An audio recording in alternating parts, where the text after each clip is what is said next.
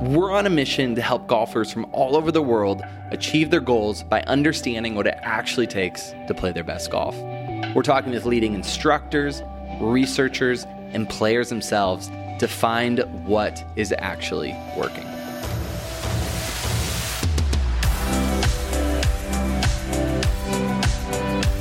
Thanks for joining us today. You are listening to one of our partner shows. It is the Tour Coach podcast with Tony Ruggiero. He has some phenomenal guests on talking about teaching tour pros. He'll have his players on. Just always a great show. Today was another great episode. I want to share that with you here on the Golf Science Lab podcast. Let's get into it.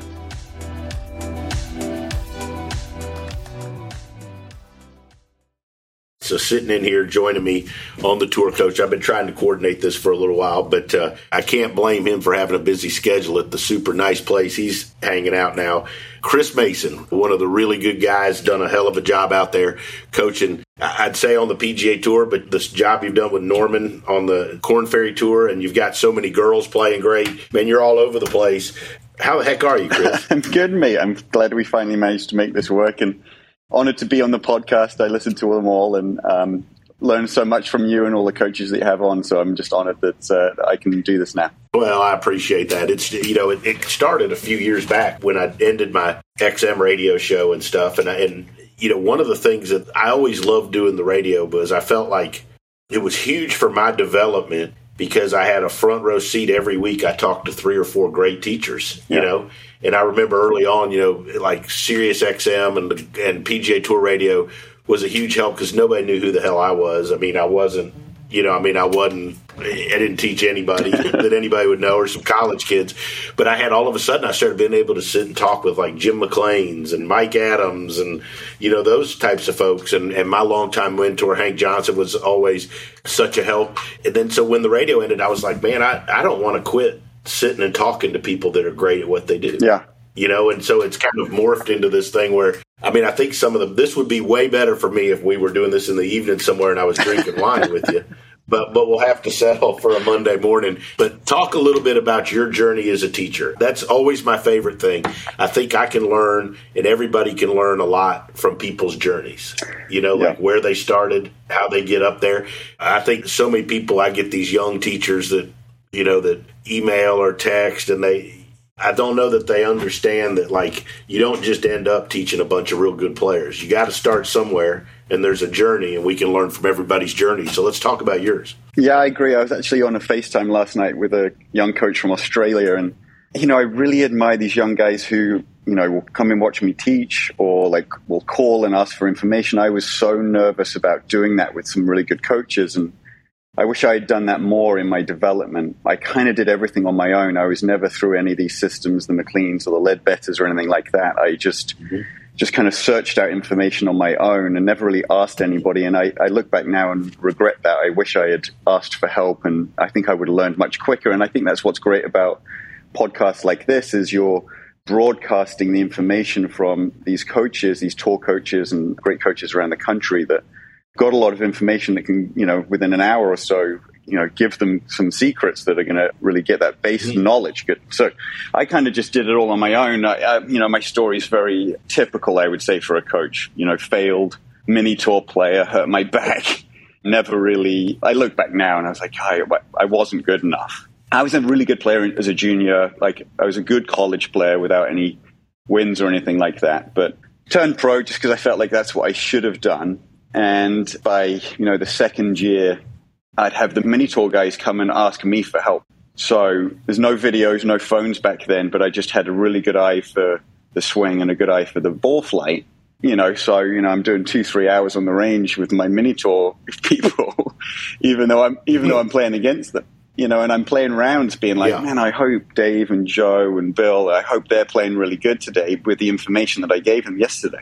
And I realized quickly that I was in the wrong business. And I, I although I'm very, very competitive, I just really enjoyed helping people get better more than necessarily I enjoyed the grind of me trying to get better. So that's interesting. That's very much mine. I was, you know, played at a small college, played well at that level. I think, like lots of folks, you know, when you're pretty good at a club, you always have somebody that wants to give yeah. you some money and thinks you can make it, right? But then my daughter Abby came along and it was time to work. But I think because I was around a bunch of guys that were really good in Alabama, like I think I just knew I wasn't yeah. good enough. Like even though you know, and also I was so fortunate to be around guys like Mark Wood and Hank Johnson and Wayne Flint early on, where I saw them as coaches and teachers. I saw the impact they had on people. I just liked the coaching aspect of it and teaching aspect of it more.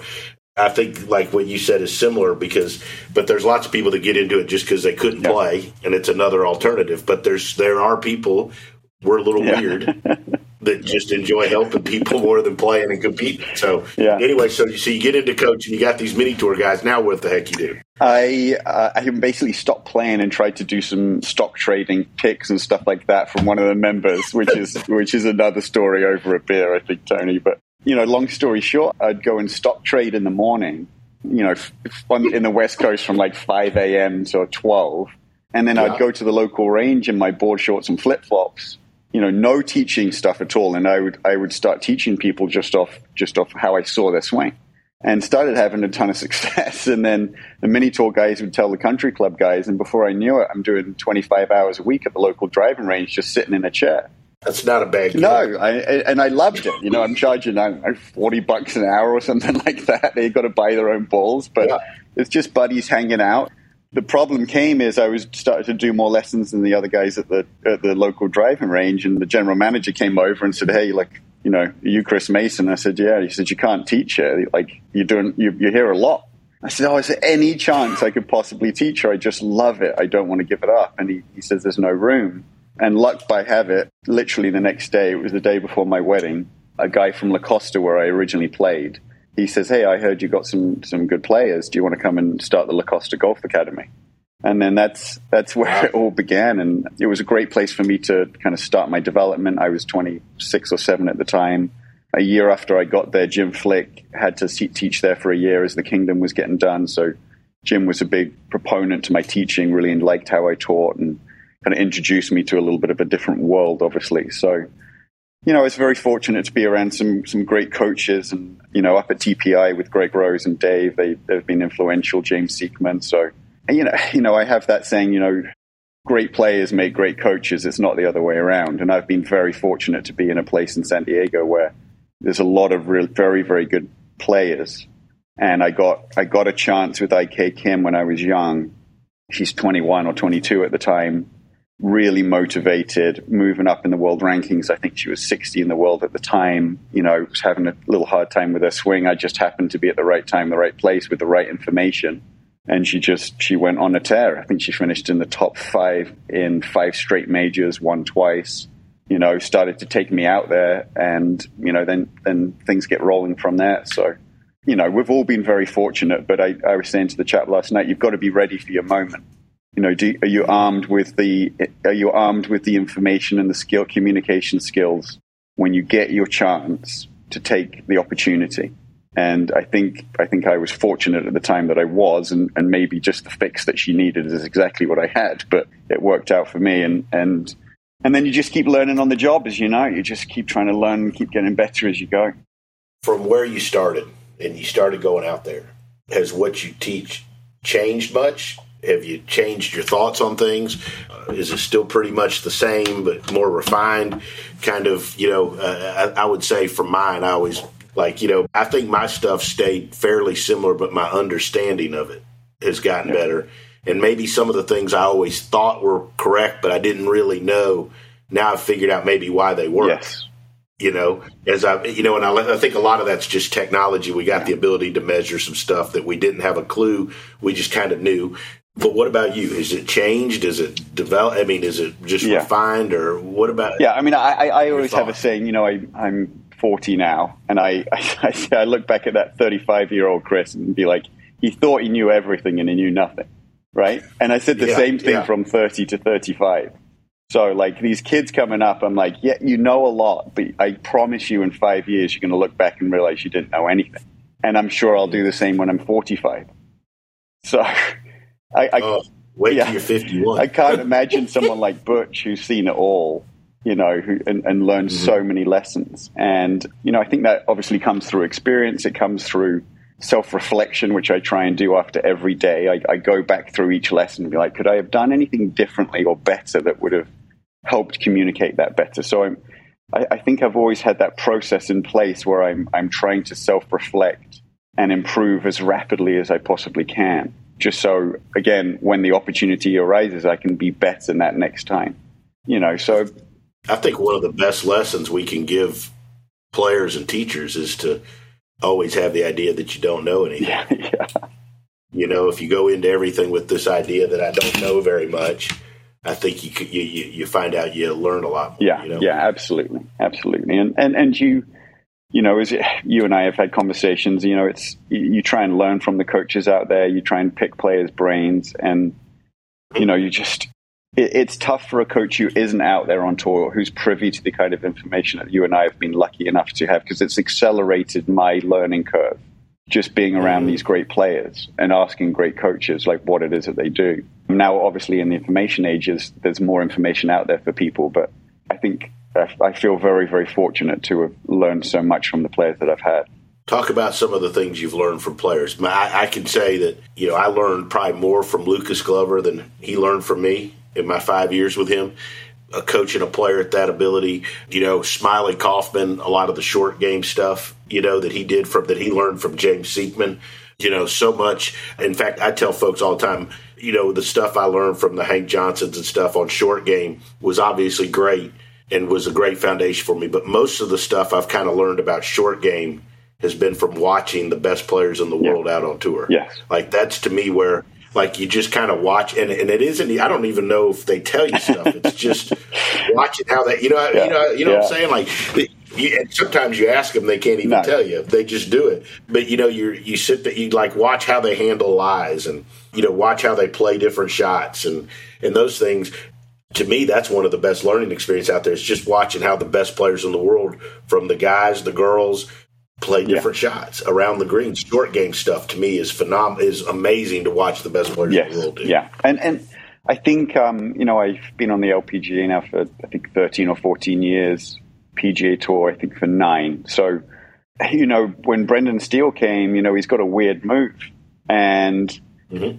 I, you know, if you'd asked me 10 years ago, I'd be like, everybody's got to swing it like Adam Scott, and that's the only way you're going to be a top player in the world. You know, Tiger's doing his thing with his perfect swing, and you're like, wow, this is the way. Like, that has to be the way. You know, and all of a sudden you get this guy coming on with this goofy grip and goofy swing. And, you know, I realized quickly, I'm like, I better figure it out here quickly because I'm going to get found out because clearly this is not the only way. And over time, as you know, you know, you've got the top 20 or 30 players in the world right now, and there's more goofy swings than there are textbook swings now. So you better know your stuff and you better know your matchups in order to help someone of that level. And that seeps down into other players. The, the main thing, Tony, that I've learned though is how to put a tournament round together. And it's, it's less about how you swing it.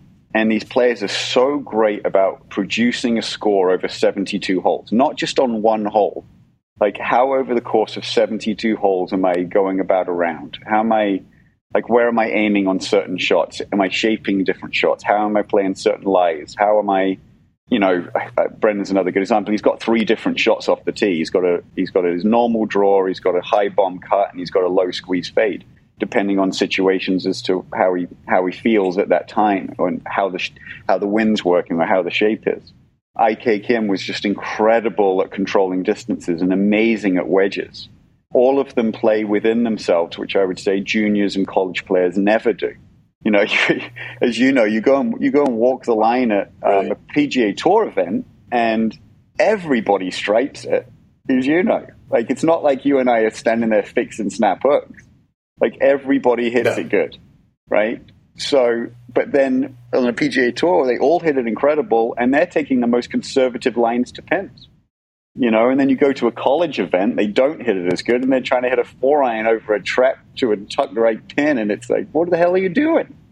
And junior golf's a step it's a step worse, yeah. right? Yeah, you know, I love what you talked about, like with Brendan, and you know, hey, here's a guy who's yeah. different, right? And so for me, you know, heck, coming up, developing. I mean, I learned to get it on plane and get people to get it on plane. And probably as TrackMan came out, it was a little more zeroed yeah. out, right? You know, swing it a little more left, leave the face square. So then, uh, you know, then along comes like somebody like Lucas who wants to yeah. hit a big draw. right? So it was great for me because I had to step out of my box and really yeah. think, right? Like, okay, how the hell do I do this, right? You know, and how do I make it fit with the stuff I've always thought? So when you got somebody like Brendan, mm-hmm. what was the process for? How did you figure out how to do it and not screw it up? Because that's I always think that one of the best marks of a great teacher is that maybe you haven't made every tour player that's come to you yeah. great but you haven't ruined it. Yeah, yeah, that's right. Yeah. Right? But there are yeah. people, and I mean, this isn't the podcast, but there's people that have had success, but have also made some people way yes. worse. Yeah. Right? So, how do you, I mean, like to me, that's always my fear. Like, okay, how do I at least not make this yeah. guy worse? Yeah. You know? So where did you start, and how did you do this? Because you haven't, you've made him way yeah. better. How did you yeah. go through? And I, you know, Rick Smith's on our team. You know Rick well. Rick's just an incredible human being and an amazing coach. And, and him and I, you know, we, you know, I, I, spend a lot more time with Brendan than he does, but like we're we're all on the same team and learning from each other the whole time. Mm-hmm. So you know, I've learned so much from from Rick, and I, I recommend any coaches to go and spend some time with Rick because he's incredible. Rick's brilliant. Um, but basically, you know, when I'm looking at, at what Brendan does, I'm trying to pick out the similarities between everybody on tour. So I basically went, this is probably eight, nine years ago. I'm like, okay, if a guy's got a strong grip versus a weak grip, if they're a high arm player like a Dustin Johnson or low arm like a Kuchar, if, if the face is shut or face is open, what are the similarities between all of these players? There's got to be some things in common that make them really great ball strikers. And the only thing that I could see as a similarity was that basically from hip high, I don't know what P it is, I'm not a P teacher, but P6, maybe, six or something. You know, basically from hip high to hip high through, they've all, for the most part, got the club face square on the arc. You've got some body rotators and you've got some arm flippers. I would say when I was doing a lot of video study, I would go to Torrey and, and video every player there for, for days and then go and study it. I would say in the early 2000s, mid 2000s, I would say it was a 70 30 split from like a hand arm release, like a Tiger or VJ, to a body release that would be more of a Padraig Harrington. And then over time, it's become more of a body release. Now I would say it's probably flipped. It's probably 70 30. 70% body releases where the face is square. Hovland's a really great example versus, uh, you know, I would say an arm rotator, someone like uh, uh, Jon Rahm would be a good example. Obviously, he's got a very weak grip, flexes the left wrist, and then and then releases it pretty hard. So, so you know, through all the studying I could do, again, it was all on my own, just through just trying to figure out through common sense. I'm like, that's the only similarity that I could figure out. So that's really helped my teaching tremendously because I'm just trying to find the matchups to help that happen more consistently you know, and at the end of the day, Tony, we, you know, I'm, I'm, I'm teaching some some amateurs now here at National, which is different for me. But at the end of the day, we're solving for three things for the most part. Someone slices it too much, someone hooks it too much, or they, they don't make good contact. And you know, the fact of the matter is, it's whether you're the best player in the world or a beginner, you're fixing for those three things. So, as a teacher, you better have a lot of tools in your box to fix those three and then as the level becomes better, you need to be more refined, you need to be more measured, you need to be very careful about what it is that you do before you start changing stuff. But again, you're only trying to help that person change one of those three things for the most part. I'm, I'm, I'm generalizing, yeah. as you know, but for the most part. Well, I mean, I, but I think it's, I always tell folks, you know, when I teach lots of juniors, one of the things I want to talk to you about, because I you know, know you teach lots of good young players. That's yeah. my passion. I think that's one of the great things that we could do. And I still love teaching. Heck, you know, people of all skill levels, and they'll always say, "Oh, you." They'll call you, or they've been recommended. I want to come see you, but you know, it's going to be different for you because I'm not yeah. a tour player, right? And I'm like, well, I'm really still trying to get you to do the same basic yeah. concepts. Now, you may not be able to do it as fast or as precise and as much of the time, but we're still kind of trying to get you to do as close to that yeah, shit as we can. Exactly. Right. You know, and, uh, you know, so I've always just tried to teach people the same, obviously different levels and abilities, but, you know, I don't pull out different information.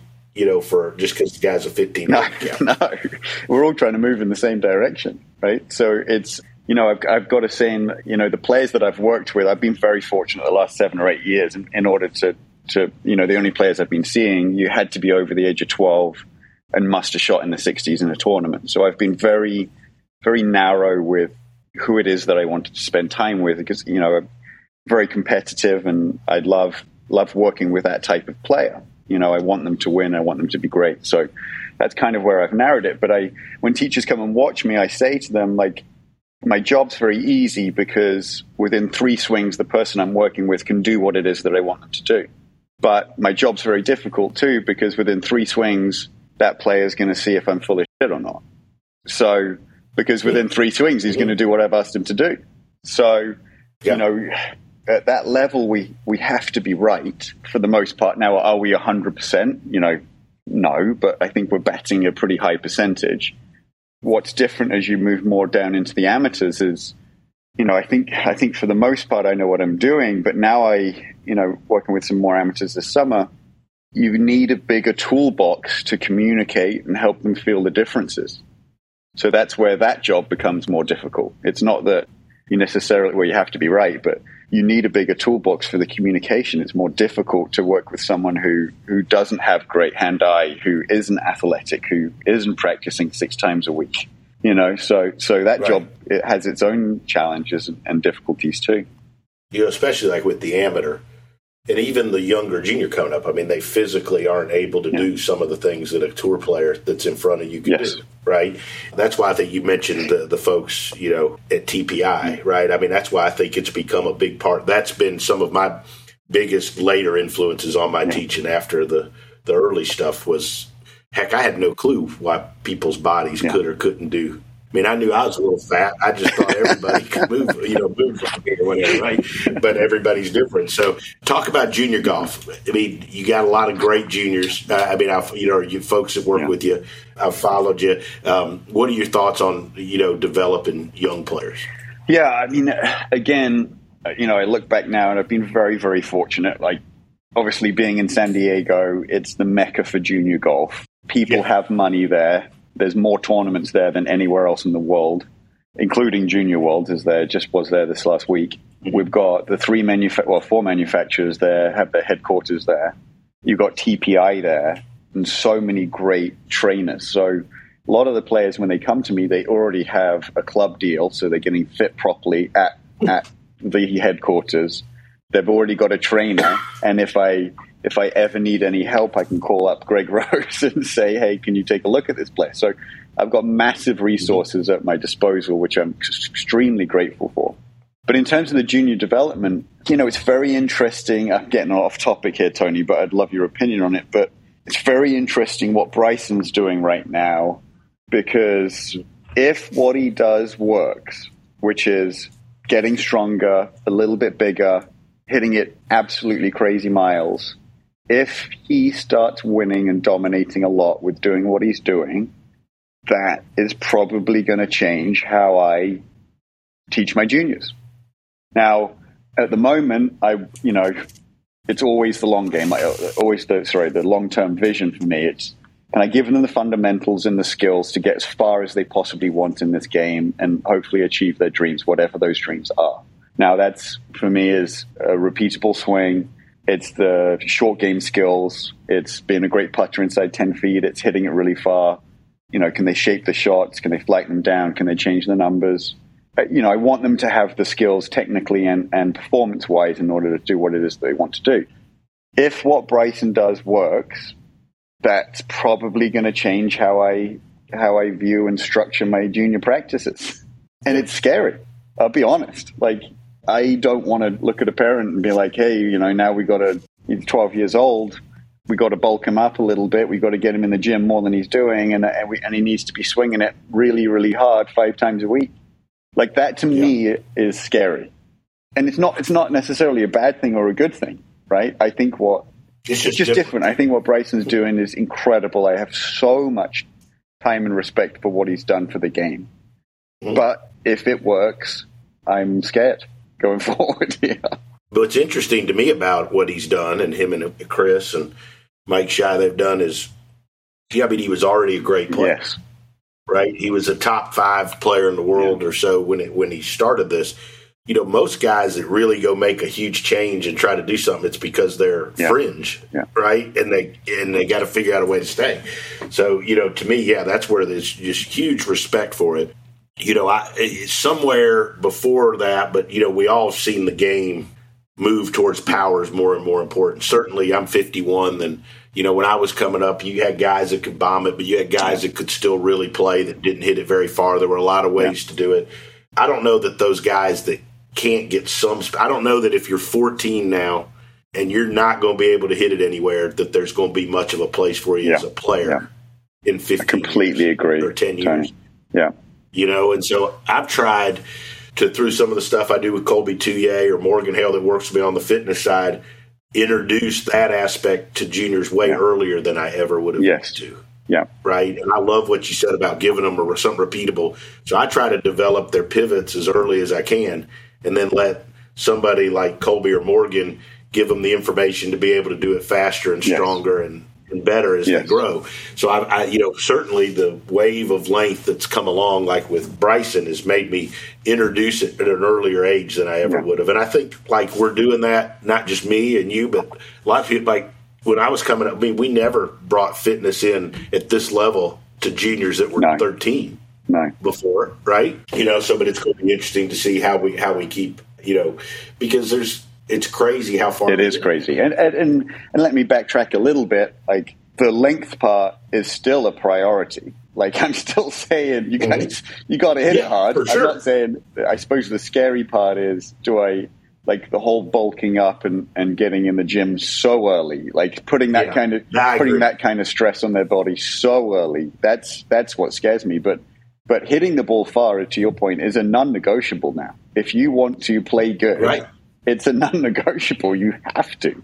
So, you know, I was yeah. talking to Foles about this year, and he was like, "Hey, I think you know it's going to be shorter, shorter careers coming up. You know, guys will get out, they're absolutely yeah. smashing it. They'll have a career from 23 to 28, and hopefully make a ton of money. Then their body's probably going to break down, and that'll be that, like an NFL career. And it's it's very, I mean, it's very very interesting. Which is, I think, why some of the some of the the ones that are going to live mm-hmm. right you know whether people agree and this like uh, that's the reason to go try to make that guaranteed yeah. money because if you're going to go at it that hard i mean I, I, I, think in general the players aren't staying as healthy as long now as yeah. they used to i mean i think you see more you see more guys having to have procedures and different things and sitting out than there used to be and that i mean i don't have a scientific study but from just watching yeah. the tour you can tell that they get hurt yes. earlier and so I think you're I think you're spot on about like an NFL player. I mean, guy goes to the NFL and he plays five, six years. He's had you know six years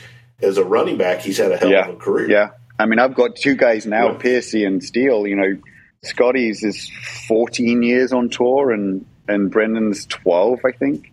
I mean, that's really long careers. But what's what's happening yeah. now is you know you hit 40 and you got wife and kids and you know, you've got these 20 somethings who are young and motivated and hitting it far and in shape and getting in the gym. And whether you're getting injured or not, like eventually you're going to get phased out because you couldn't possibly keep that kind of work ethic up. So there's just yeah. so many, the, the standard is so much higher than it was five, ten years ago that you have to be so incredible to make a career out there now. And you and I are trying to get players to that level, but uh, you know we know there's there's some intangibles that not that they can't be taught, but these players have them these intangibles that just make them incredible and they couldn't tell you what they are or what it is that they did you know which is shocking. We're trying to we're trying to put a roadmap together for these people but these top players couldn't even tell you what they did to get there in the first place. I agree with what you said about there's there's something about them i got two young players now college one's about to be like where they're a little unorthodox but they could shoot crazy low there's just something about them, right? Different, and you know they're going to be, or they're at least going to have an opportunity to be successful. And uh, you know, I remember, I remember early on when he was teaching Bobby Wyatt when he was in high school, and I, there was just something about him. I knew that he was going yeah. to be better than most people, and the same with Robbie Shelton. Like there's just, there's just, and that isn't like necessarily a swing of no. the golf club thing. It's just you, you just, just know, know, right? I've got three kids now. Norman Xiong, obviously, I've been working with this year. You know, phenomenal player before me. I'm just just glad I've oh. helped him kind of out of his out of his quagmire a little bit. Devon Bling was a runner up in the US Amateur, and Ricky Castillo, and you know, number one amateur mm-hmm. in the world, and all of them, like you wouldn't, they all swing it differently. They've all got that it factor. Like they all hit it far mm-hmm. and they have magic in their hands and are able to do stuff with the golf yes. ball consistently that a lot of people aren't able to, you know, and I tell this story a lot, but Ricky came to me as a 12 year old. I'm giving his brother a lesson and he's chipping around on the chipping green right next to my range. And he's, he's like, he's got a lob wedge and he's like banking it off the tree and flopping it over branches and like trying to, trying to hit the tree and hook it off the tree and slice it around it with from like four yards. And I'm looking over and looking at this kid and he's spinning it like I've never seen anyone spin it. And I'm like, that's different just to have the mind to even want to contemplate trying stuff like that. Correct. It, I was like, that this kid's different, and he's got a weird move, and he'd be the first to tell you. And it's, it's got better, and but it's you know it's efficient and it works, and the guy is a freaking gamer. You know, so, and that's what you want, right? That's all you yeah, want, exactly. Right. Yeah. All right, last last little piece. How the heck have you ended up teaching at National Golf Links over the yeah. summer. I don't feel sorry yeah. for you. Okay, San Diego part of the year, National Golf Links yeah. the other. It's um, it's been an incredible. I've only been here two months now, and obviously I, I'm I'm not at liberty to to talk too much about about sure. the club or or the players, obviously, because it's so exclusive. But it's just been an incredible job and an amazing experience for me, Tony. It's um, you know it's different work for me, but the the quality of the people is is second to none. The golf course is just wildly good. I just it gets better every time I play it, mm-hmm. and it, it's a, it's a funny story. I was just I was at the Players Championship at Sawgrass on the big on that big putting green there outside the clubhouse. And I overheard Rick Smith and Todd Anderson talking about a job. And only as a joke, I said, What job is that? And they said, Nationals looking for director of instruction. And Steely's like, oh my God, you should go for this job. And I'm like, what do I want to do teaching at a country club? I love my job. Yeah. I, I, I'm happy. And he said, he said, go for it. I think it would change your life. So I called my wife that afternoon and said, hey, there's a, there's a job in the Hamptons going. What do you think? She said, oh, go for it. It'd be a good adventure if you get it. And that night I was on the call with a board member. He, he knew everything about me, looked everything up. And he's like, what do we need to get, get you here? And, and I told him and he says, well, let's try and make it happen. The next day, I'm on a Zoom meeting with the board. The next day, I'm on a Zoom meeting with the president. And I, I thought I'd got the job. And they said, oh, congratulations, you're, you're part of the final four. We're going to fly you to Jupiter to do an in person lesson. Yeah, I know. Isn't that funny? So, um, yeah, so I flew to Jupiter, did a, did a lesson with the president and the chairman and they had I think they had 150 people apply for the job. Really good candidates. Came down to me and uh, three other guys, and unfortunately, I you know I got the job, and it's I think it's. I mean, I, I, this is arrogant. I, I, I think it's turned out to be the best job in golf. To be honest, it's. I mean, it's it's three and a half months. They've treated me so so well, which is which is not what I've um, kind of received in California and you know it makes me want to do an incredible job for them. I'm playing more golf than I've done before, and working hard. But you know, the wife and kids are having fun and and really uh, really enjoying my time here. So I've got another two months, I think, and but it's been good. Yeah, awesome. Yeah. Chris, one, thanks for yeah. sharing all the info and taking the time to sit down with me. I enjoyed. I learned this little session as well. Uh, hopefully, we'll see each other out there soon. Maybe we can go ahead and grab that beer or glass of wine. Sounds amazing. Thanks so much Take for sitting in, buddy.